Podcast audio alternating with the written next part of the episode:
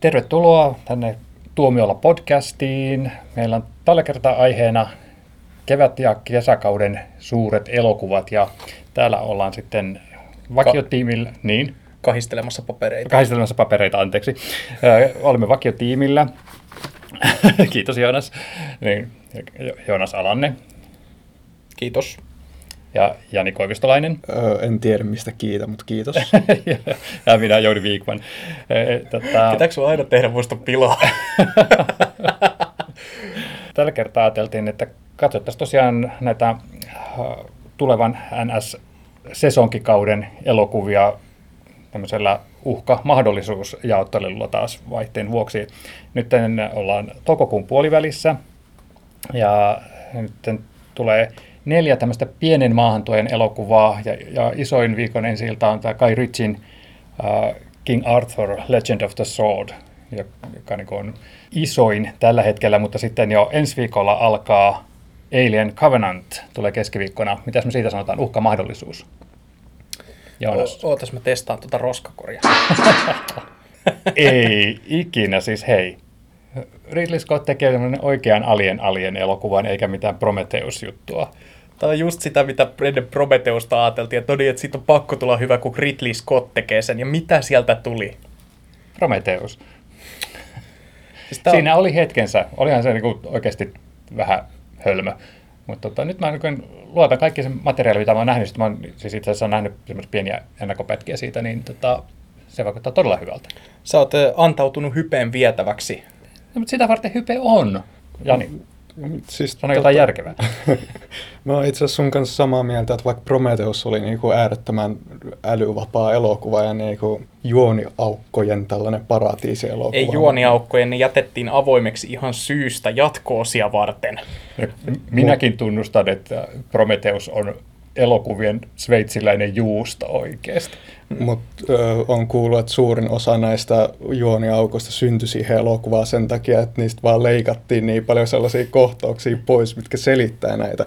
Mutta siis jollain tavalla kuitenkin jossain määrin nautin siitä elokuvasta ja sen takia mulla on myös toivoa siitä, että ehkä tämä Alien Covenantkin voisi olla ihan toimiva.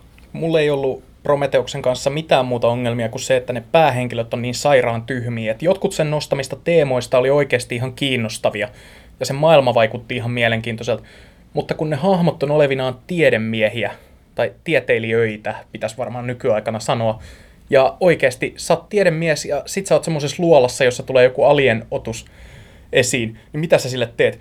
Hello little fella, ja yrität silittää sitä. Ei. Ota huomioon, että eletään aikaa, jolloin tämä oltiin ratkottu jopa syöpä. Et kaikki voidaan parantaa. Ei ole mitään, voi ihan mennä niin kuin likaisintakin vastaan tulevaa ötökkää taputtelemaan. Ensimmäisessä Alien-elokuvassa nämä avaruusrekkamiehet oli paljon fiksumpia kuin ne tiedemiehet siinä Prometeuksessa. Mutta sitten taas toisaalta, niin jos kaikissa elokuvissa tiedemiehet käyttäytyisi, niin kuin oikeat tiedemiehet käyttäytyisi, niin elokuvat olisi huomattavasti tylsempiä. Niin, niin kuin Outbreak. Mikä? Elokuva, jossa tiedemiehet käyttäytyvät kuten tiedemiehet. Okei, mutta sus, sulle tämän ensi viikon elokuva on sitten ilmeisesti The Handmaiden, että missä mennään sitten vähän tämmöistä niin kamaridraamaa ja juonitteluja ja ihmissuhdekoukeroita. Keitä siinä on? Uh, the usual bunch of itämaiset näyttelijät. Mm. Me. Mikään ei kelpaa, nyt harmittaa sitten, kun... Jonkun täytyy pitää tätä kriittistä ilmapiiriä täällä episodin toimituksessa. Alright, okei, okay, no mutta siirrytään viikko e- eteenpäin ja tota, keskiviikkona toukokuun 24. päivä kaikkien hartaasti odottama Pirates of the Caribbean vitonen. Se on varmasti joku mahdollisuus jopa Joonaksen mielestä. Eikä ole. Sä oot kyllä vähän väärällä alalla.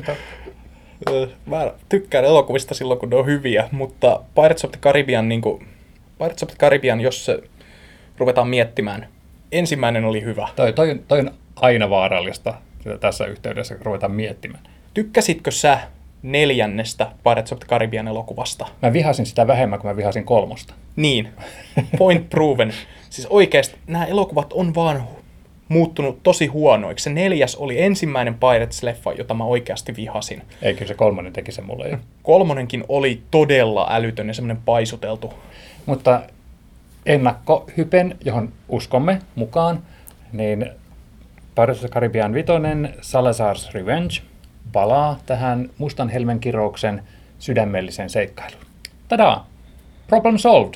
Siis sä vaan heittäydyt tämmöisten elokuvien hypeen vietäväksi, että joo, että tästä on nyt pakko tulla hyvä. Aiemmat oli kaikki huonoja, mutta tästä tulee hyvä. Prometheus oli huono, mutta kyllä Alien Covenant pärjää. No onhan toi niinku todennäköisyyksien mukaankin jo, että jos aikaisemmat on ollut huonoja, niin mikä on todennäköisyys, että seuraavakin on huono? Ei, ai, niin kuin kovin korkeat. Mä en usko, että Pirates of the Caribbean franchise on seuraava Fast and Furious oikeesti. No, mutta toisaalta Pirates of the Caribbean aloitti huipulta, että Mustan helmen kirous on aivan loistava seikkailuelokuva. Kuolenmiehen kirstu on siinä mielessä hauska, että se on matkalla jo sinne umpi tyhmään, mutta se, niin kun se ottaa katsoja kurkusta kiinni ja mätkii päähän, kunnes niin kuin viihtyy sen parissa. Siinä on hyvä, hyviä toimintakohtauksia. Nimenomaan, mutta sitten se kolmonen on, oh, mä lakaisin jossain vaiheessa välittämästä, kuka on kenenkin laivalla ja kuka ei, ja kuka on kuollut ja kuka ei. Toi on, muuten hyvä yhtä point, toi on muuten hyvä pointti, kun ne kaikki hahmot on siinä kolmosessa edelleen levällään sen kakkosen jäljiltä. Sä et oikeasti pysy kärryillä, mitä tapahtuu. Ja sit vielä, koska Kraken tapettiin heti alussa, niillä ei ollut mitään semmoista kunnon uhkaa edes siinä elokuvassa enää. Se, se oli jotain ihan hirveätä katsoa. Siis oikeasti se oli niin loputtoman pitkä ja koko ajan tapahtui ja kohellettiin ja mentiin laivalta toiselle. Ja mä en vaan, mä, mä jossain vaiheessa mä lakkasin katsomasta, että mulla oli silmät auki, mä tuijotin, mitä se tapahtui. Mä en, jos multa pitäisi kysyä, että mitä se, tai kysyttäisiin, mitä tapahtui lopussa, en osaisi kertoa. Tosin en kyllä usko, että kovin moni osasi, joka katsoi sen. Ja siis ketä herran vuonna 2017 kiinnostaa Pirates of the Caribbean, koska Johnny Depp ei ole enää elokuvatähti. Johnny Depp on floppi. Unohtakaa Johnny Depp.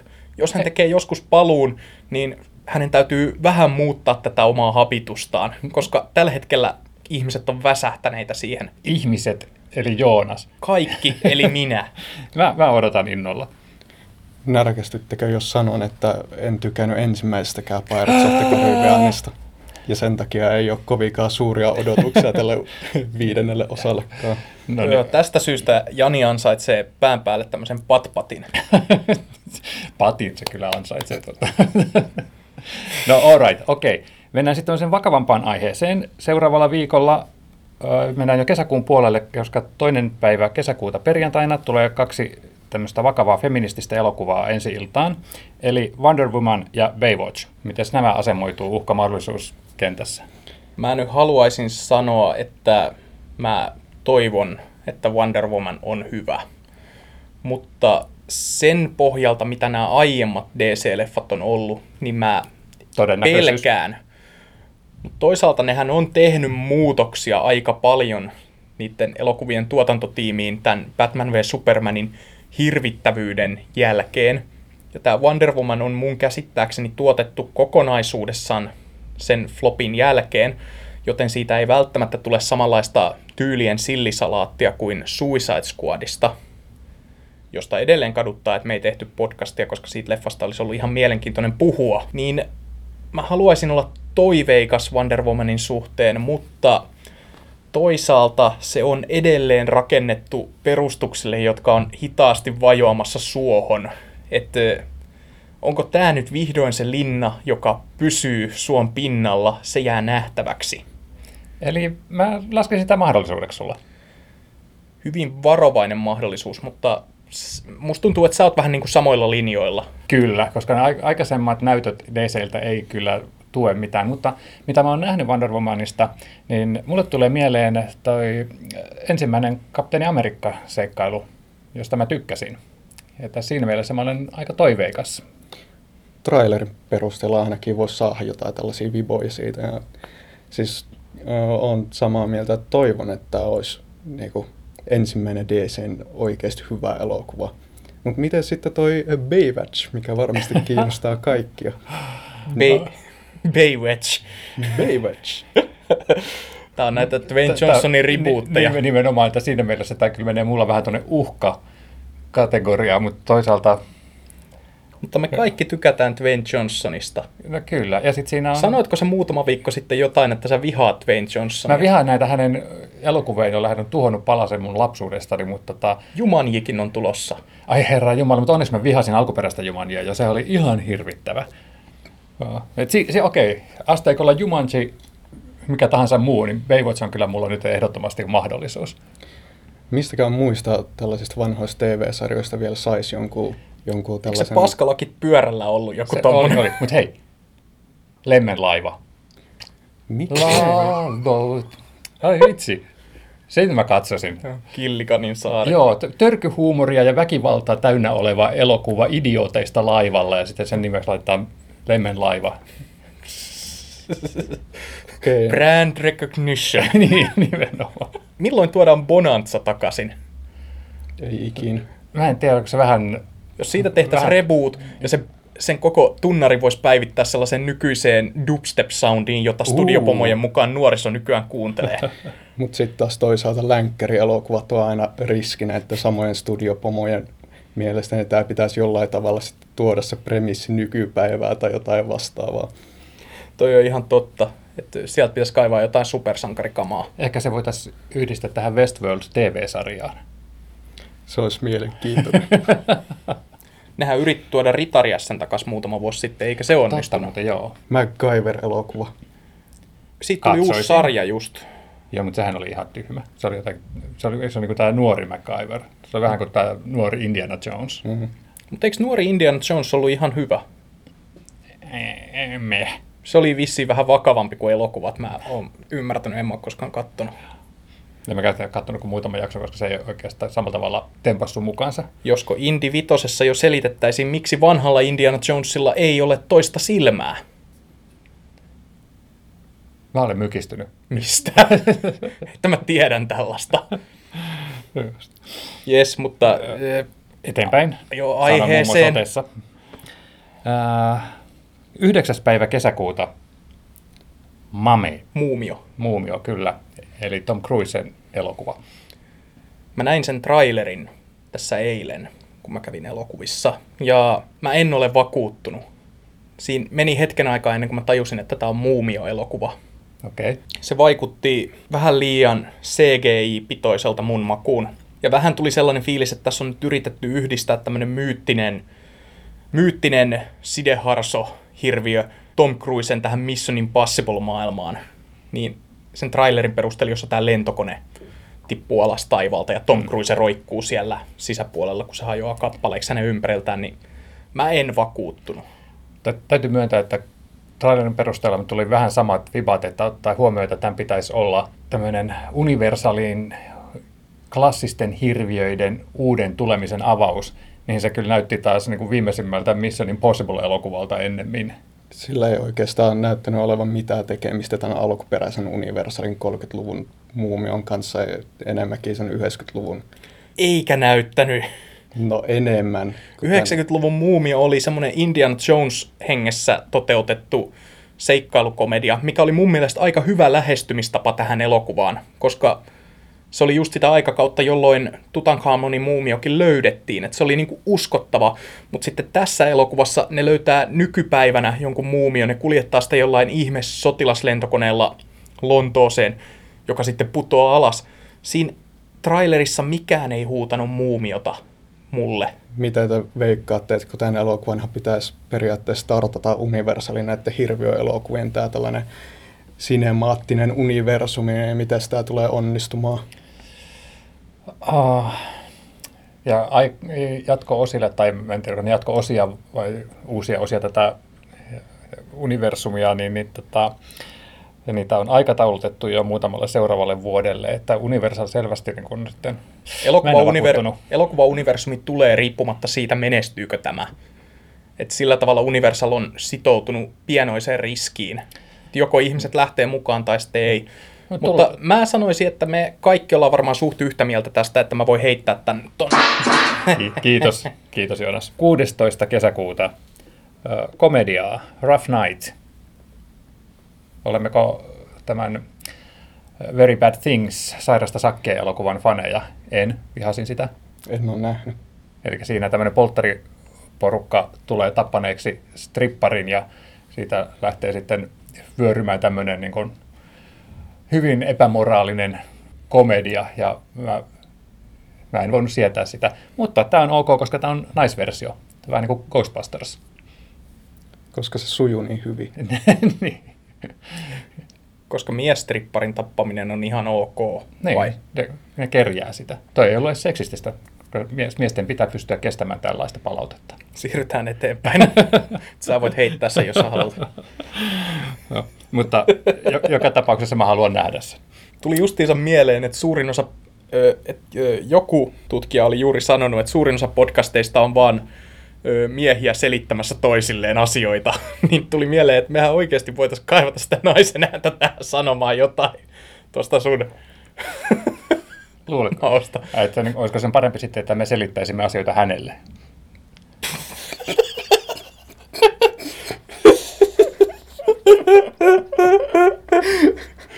No, Mun mielestä tässä on selvästi tämmöinen mansplaining näkökulma sulla tässä. Mä oon pahoillani. Jatketaan. Jatketaan. Päästään juhannukseen. Juhannus viikonloppuna, poikkeuksellisesti sunnuntaina, saapuu jälleen kauhean ki- kiikästi odotettu Transformers. Onko se nyt vitonen kanssa?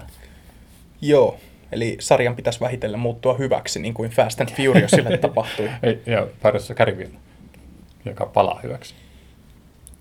Ja oikeasti siis, ykkönen oli mun mielestä ihan pikkukivaa tämmöinen teinivoimaannutusseikkailu. Kakkonen oli jotain niin hirveitä, että mä en kolmosta kattonutkaan. Nelosen mä tsekkasin Mark Valberin takia ja kaduin suunnattomasti. Mites tämä viimeinen ritari? Nämä on ollut kaikki hirveitä, enkä mä usko, että se paranee tästä. Mä en ole edes halunnut altistaa itseäni näille jatkoosille. Pairetsit on sentään vaihtanut ohjaajaa välissä. Että ne on edes yrittänyt jotain uutta. Mutta tässä elokuvasarjassa niin jokainen elokuva on ollut toinen toista isompi hitti ja Michael Bay vaan on ja pysyy. If it ain't broke, don't fix it. Ja eikö tällekin ole suunnitteilla jotain viisi jatkoosaa vielä ainakin? Ah, mm. Tuskin maltamme odottaa. Mä voisin muotoilla ton sun sanoman Jouni uudelleen, että jos paska myy, niin älä paranna sitä. Tämä on to- tosi negatiivisia. Nyt, nyt tässä Tästä tulee varmaan huonompi kesä kuin viime kesä oli. vähän tietysti kun alkaa näyttää siltä, että nyt, nyt ollaan sitten kesä-heinäkuun vaihteessa ja, sitten tulee tota, jälleen komedia. 30.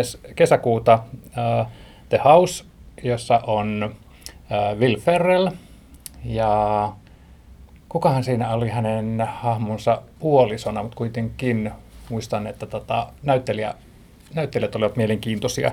Eli kertoo tämmöistä pariskunnasta, joka hassaa tyttärensä opintorahat ja päättää sitten tietysti perustaa laittoman kasinon saadakseen ne takaisin. Siinä on Amy Poehler. Amy Poehler, kyllä. Tämä on mahdollisuus. Se, jos, jos se käsikirjoitus on sopivan tiukka, siinä on samat tyypit ollut tekemässä, kun ollut näitä naapureita ja muita tällaisia, että hmm. naapurit ykkönenhän oli ihan hauskaa läppää.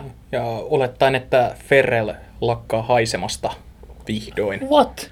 Siis Hän ei ole tehnyt varmaan viiteen vuoteen hyvää elokuvaa. Sellaista elokuvaa, jota hän olisi tähdittänyt. Lego-elokuvaa ei lasketa. Mm, Get Hard ei, ei uponnut selvästikään Joonakseen. Daddy-leffa oli, missä hän kamppaili tota Mark Wahlbergin kanssa. Ja hän oli tässä The Other Guys-leffassa, hän oli loistava. Joo, mutta siitä on enemmän kuin viisi mutta, vuotta. Mutta mikä siitä se oli, tämä Daddy-leffa? No, okei. Okay. No, sun nyt tää suhtaudut varauksellisesti The House-leffaan, mutta samana viikonloppuna tulee sitten itse Ilkimys 3. No, kaksi ekaa oli ihan hyviä. Jani, sano, sano nyt jotain positiivista. Uh, ei nyt just tuu mitään mieleen. Miksi No, otettiin ainakin- tähän podcastiin? Ain, ainakin mahdollisuus nähdä lisää kätyreitä. Se on aina plussa, pitää Jos- ajatella positiivisesti. jos- En mä tiedä, siis kätyreistäkin on tullut semmoinen äärioikeistomeemi netissä, että vähän niin kuin alkaa jo kypsyttää koko juttu. Alt-right omii kaiken kivan. Se on masentavaa. Okei, no mutta sitten seuraavalla viikolla, Jani katsoo tolleen, niin kuin, että mitä. seuraavalla viikolla 5. päivä heinäkuuta keskiviikkona kaikki sentään olemme sitä mieltä, että uusi Spider-Man-näyttelijä Tom Holland on mahdollisuus uudelle Spider-Man Homecoming-elokuvalle. Joo, kyllä mä uskon, että tämä on mahdollisuus. Mä tykkäsin kuitenkin ö, Civil Warista, jossa Holland teki debyyttinsä verkkosankarina, mutta nyt saa nähdä, miten tämä Marvel-universumin homma toimii. Spider-Manin kohdalla, koska Spider-Manissa on kuitenkin se, että sarja on rebootattu suhteellisen lyhyen ajan sisään kahdesti, mm-hmm. niin tässä on semmoinen tietty pelko, että äh, alkaako fanitkin jo vähän kyllästyä tähän samojen asioiden käymiseen läpi. Tietenkin on mahdollista, että tässä elokuvassa ei käydä ollenkaan sitä Spider-Manin syntytarinaa läpi, mikä taas on myös vähän semmoinen, niin kuin, että oletetaanko sitten, että katsojat tietää tämän tai jotain. Mutta että mä sanoisin, että on mahdollisuus, mutta se on samalla määrittelee aika pitkälti Marvel-universumin tulevaisuuden, koska niillähän on nyt kaikki tämä, että näyttelijät vanhenee, tämä alkuperäisen vaihe ykkösen näyttelijät lopettaa tässä muutaman vuoden sisällä roolien tekemisen Marvel-leffoissa. Todennäköisesti hahmoja laitetaan eläkkeelle tai näyttelijöitä vaihdetaan. Todennäköisesti laitetaan vaan eläkkeelle eikä vaihdeta näyttelijöitä. Niin tässä on nyt niillä on tämmöinen haaste, että niiden pitää oikeasti luoda uusi porukka kostajiin tai Avengersseihin tulevaisuutta varten. Ja tämä Spider-Man tulee nyt olemaan sen kannalta aika merkittävä, että onnistutaanko tässä.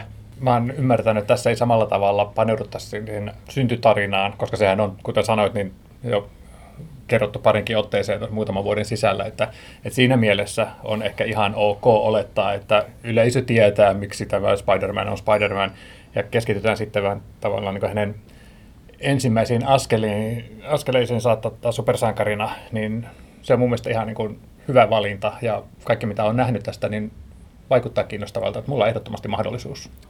Erittäin hyvin sanottu. Siis kaikki tietää kyllä Spider-Manin syntytarina ja sitä ei tarvitse enää yhtään käydä läpi. Et nyt vaan ootan sitä, että tässä olisi oikeasti niin kuin mielenkiintoinen juoni itsessään, niin kuin mielenkiintoinen pahis ja vähän hyvää toimintaa, niin mikä siinä. Uncle Ben Reesin ei tarvitse kuolla enää kertaakaan valkopekkankaalla. Toivotaan näin. Uh, mutta rebooteista puheen ollen – Seuraavalla viikolla, eli 14. heinäkuuta, olisi luvassa mun mielestä erittäin onnistuneen rebootin, onko tämä nyt sitten neljäs osa Sota-apinoiden planeetasta? Suuri mahdollisuus. Samaa sanoisin minä. Samaa sanon minäkin. Tykkään aina elokuvista, missä on apinoita, niin tämä kyllä uppoaa varmasti. Samaistutko sä niin. Hei, kuka täällä nyt pilkkaa ja ketään? öö, joo, Apinoiden planeetan synty oli ihan ok. Hmm. Tämä seurannut, oliko se Apinoiden planeetan vallankumous vai? Apinoiden... Rise of the Planet of the Apes ja... Apinoiden planeetan nousu. Mä okay. tsekkaan tämän. Nämä, nämä, nämä on oikeasti ihan hirvittäviä nimihirviöitä, koska siihen on kanssa haluttu tätä brändi tunnettuutta, eli Planet of the Apesia, ja sitten tota, on kyllä vielä ihan niin kuin melkein ytimekästä sanoa, Dawn of the Planet of the Apes. Apinoiden planeetan vallankumous oli tämä toinen, mikä oli paljon parempi kuin se ensimmäinen, ja mm. sekin oli, se oikeastaan sytytti mun innostuksen mm. tähän sarjaan, koska se on niin jotenkin viehättävää, että ripuutataan tämmöinen vanha, tuttu elokuva-franchise, mutta sitten tehdään jotain täysin tuoretta sen kanssa. Käytännössähän nämä uudet Apinoiden planeetta-elokuvat edustaa tätä Jounin kammoamaa spoilaamista, koska käytännössä sun täytyy tietää sen ensimmäisen elokuvan loppuratkaisu, jotta sä niin kuin, ymmärrät näitä. Joo, mutta toisaalta... Tai nämä piloaa sen ensimmäisen elokuvan loppuyllätyksen. No, niin, mä en ajatellut sitä tällä tavalla. Mä ajattelen sitä niin, että mä on näiden 60-luvun ja 70-luvun seikkailujen fani, että mä tykkään niistä. Mutta nekään ei ollut sillä kauhean loogisia siinä, että miten tämä aikamatkailu-kuvio niissä toimii ja kuka on mennyt minnekin mihinkään aikaan. Ja aluksi mä katsoin tätä rebootiakin vähän sillä tavalla, että miten tämä tulee johtamaan siihen ensimmäiseen klassikkoseikkailuun, mutta tota, nyt mä nautin niistä kyllä ihan omillaan, että, että tavallaan niin se on kiva lisä yrittää bongailla juttuja, jotka voisi liittyä sitten näihin vanhoihin klassikoihin, mutta tota, hmm. Siis käytännössähän nämä sivuuttaa kokonaan ö, Apinoiden planeetta-elokuvat ö, 3, 4 ja 5, koska niiden juonessa sitten taas tämä Caesar apina oli tärkeässä osassa. Tässä ei ole mitään, että Caesar olisi saanut alkunsa ö, tulevaisuuden ihmisapioiden aikamatkustuksesta tai niin, mitään. Ehkä on kyse rinnakkaisista todellisuuksista, joita aikamatkustus on luonut. Rinnakkaisista, selitys. rinnakkaisista todellisuuksista, joista toisessa apinat näyttävät oikealta apinoilta ja toisessa ihmisiltä kumimaskeissa. Niin ja sitten jossain rinnakkaistodellisuudessa on se Tim Burtonin elokuva, jossa Mark Wahlberg on edelleen jumissa jossain apinavankilassa. Ja se on kyllä hänelle ihan oikein. siis, oh. Tulee mieleen toi Ang Leein Hulk-leffa. Aivan mahtava aliarvostettu elokuva. Ja Joo, tosi se on- hieno juttu, että sä otat sen esille. Ja, mutta se, mä pitkitin sen katsomista, koska mä olin kuullut siitä niin hirvittäviä asioita. Ja sitten mä lopulta katsoin, että eihän tämä ollenkaan huono. Se on tosi persoonallinen otto Kyllä, kyllä. supersankarielokuvaan. Ja sama juttu oli sitten, että Tim Burtonin äh, Apinoiden planeetan kanssa, sitä haukuttiin niin hirveästi, mä ajattelin, että no, uskallanko mä katsoa, en. Sitten mä lopulta rohkaistuin ja mä katson sen, olihan se nyt ihan tuubaa. Niin oli. Joo, Kaikin puolin. joo. Ja kaikista raivostuttavinta melkein siinä oli se, että siinä oli hukattu niin paljon hyviä näyttelijöitä. Niin kuin, N- Nimenomaan. Mä en vieläkään, mä oon nähnyt sen elokuvan liian monta kertaa, mutta mä en vieläkään ymmärrä sitä ö, romanssikuviota siinä elokuvassa, koska siinä vähän niin kuin alleviivataan, että tämä blondi ihminen, joka hengaa siinä Valperin seurueessa, olisi tämä Valperin romanttinen kohde.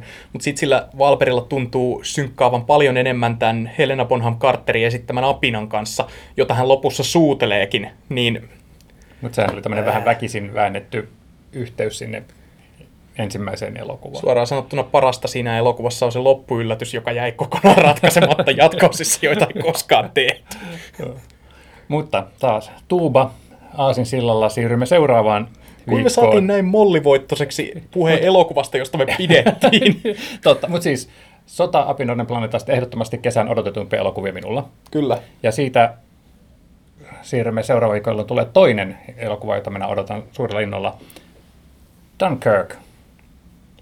Tämä Nolanin. Christopher Nolanin Kyllä. sota-elokuva, Joo, se näyttää kyllä tosi, tosi hyvältä. joka siis suomeksi pitäisi olla Dunkerque.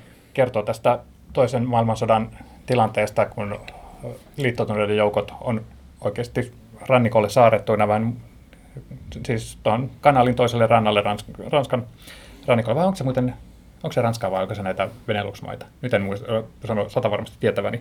Mutta tota, joka tapauksessa siellä ollaan jumissa, natsit lähestyy joka rintamalta ja miehet, kymmeniä tuhansia miehiä pitäisi saada pelastettua. Vaikka tietää, että mitä siinä tapahtuu, niin kyllä mä odotan innolla. Kaikki, mitä siitä on nähnyt, niin vaikuttaa niin hyvältä. Mm, onneksi Jonnet ei muista. Minä muistan, kun me olimme siellä rannalla. Väl, sä olit välttelemässä talvisotaa. Lähdit Ranskaan. Joo. Lähde Ranskaan, siellä on kivaa, sanoivat. Joo, se oli hyvä suunnitelma se.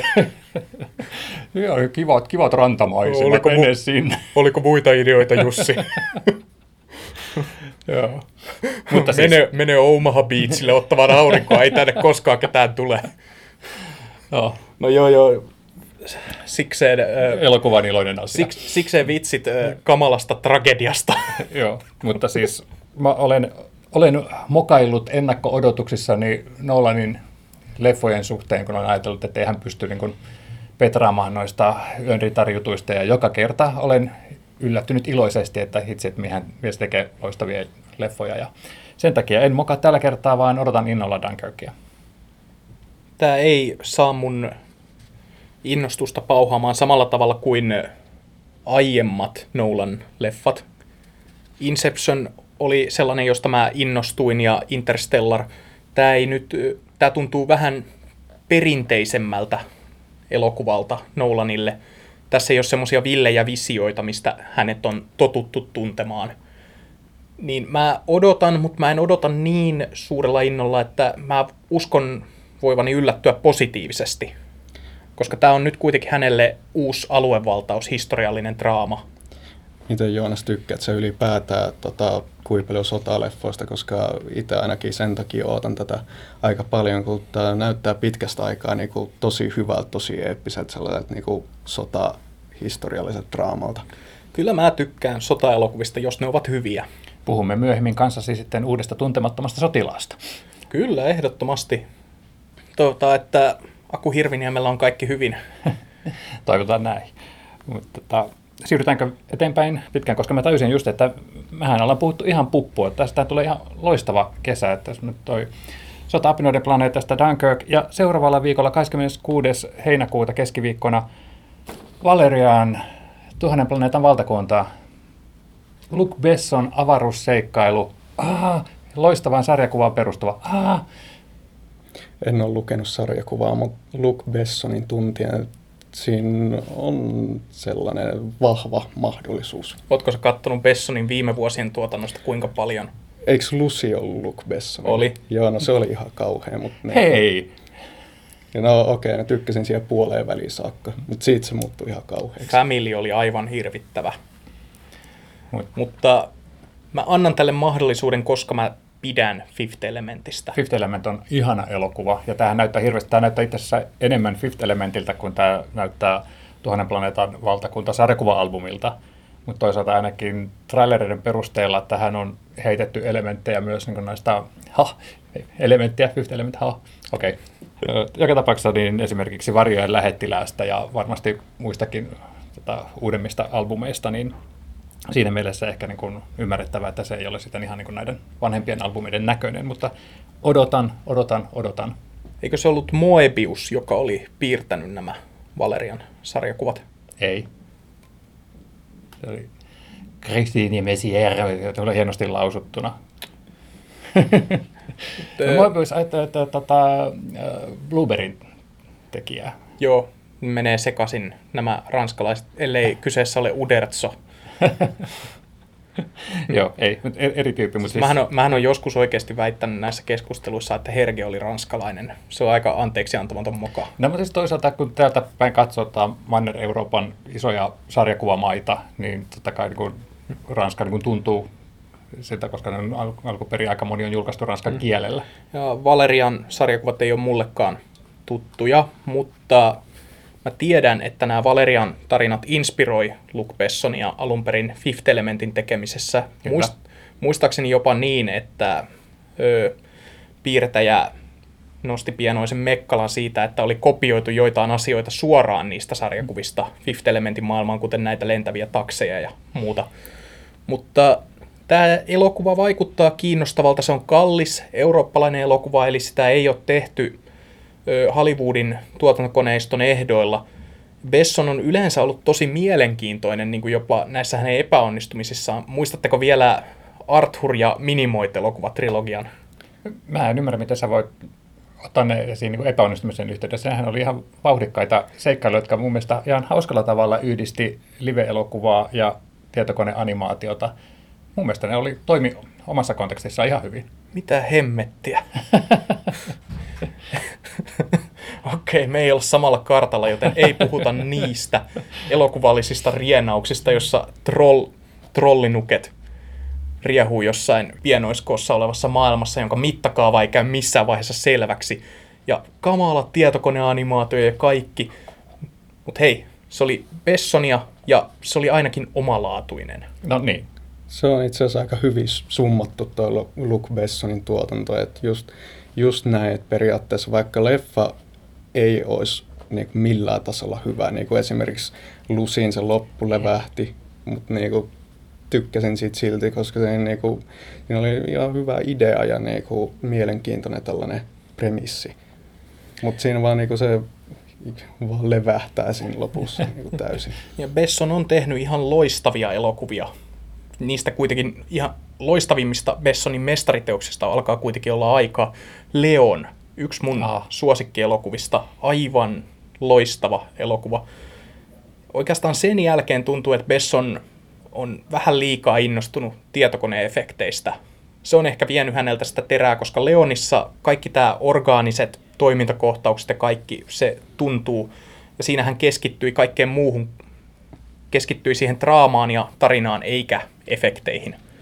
Niin silleen Valerian voi, voi olla uhka, mutta mä odotan, että se ainakin erottuu tästä ö, kesästä, kesän Hollywood-tuotannosta edukseen. Ainakin mikäli ottaa Luke Bessonin jotain näitä alkupään tuotantoja, niin kuin vaikka Suuri Sininen, ja vertaa sitä niihin, näihin uusiin, niin huomaa kyllä sen niin kuin, aika drastisen eron niiden kahden välillä. Niin, tai Metro. Tai hetkinen, sehän taisi olla englanniksi Subway.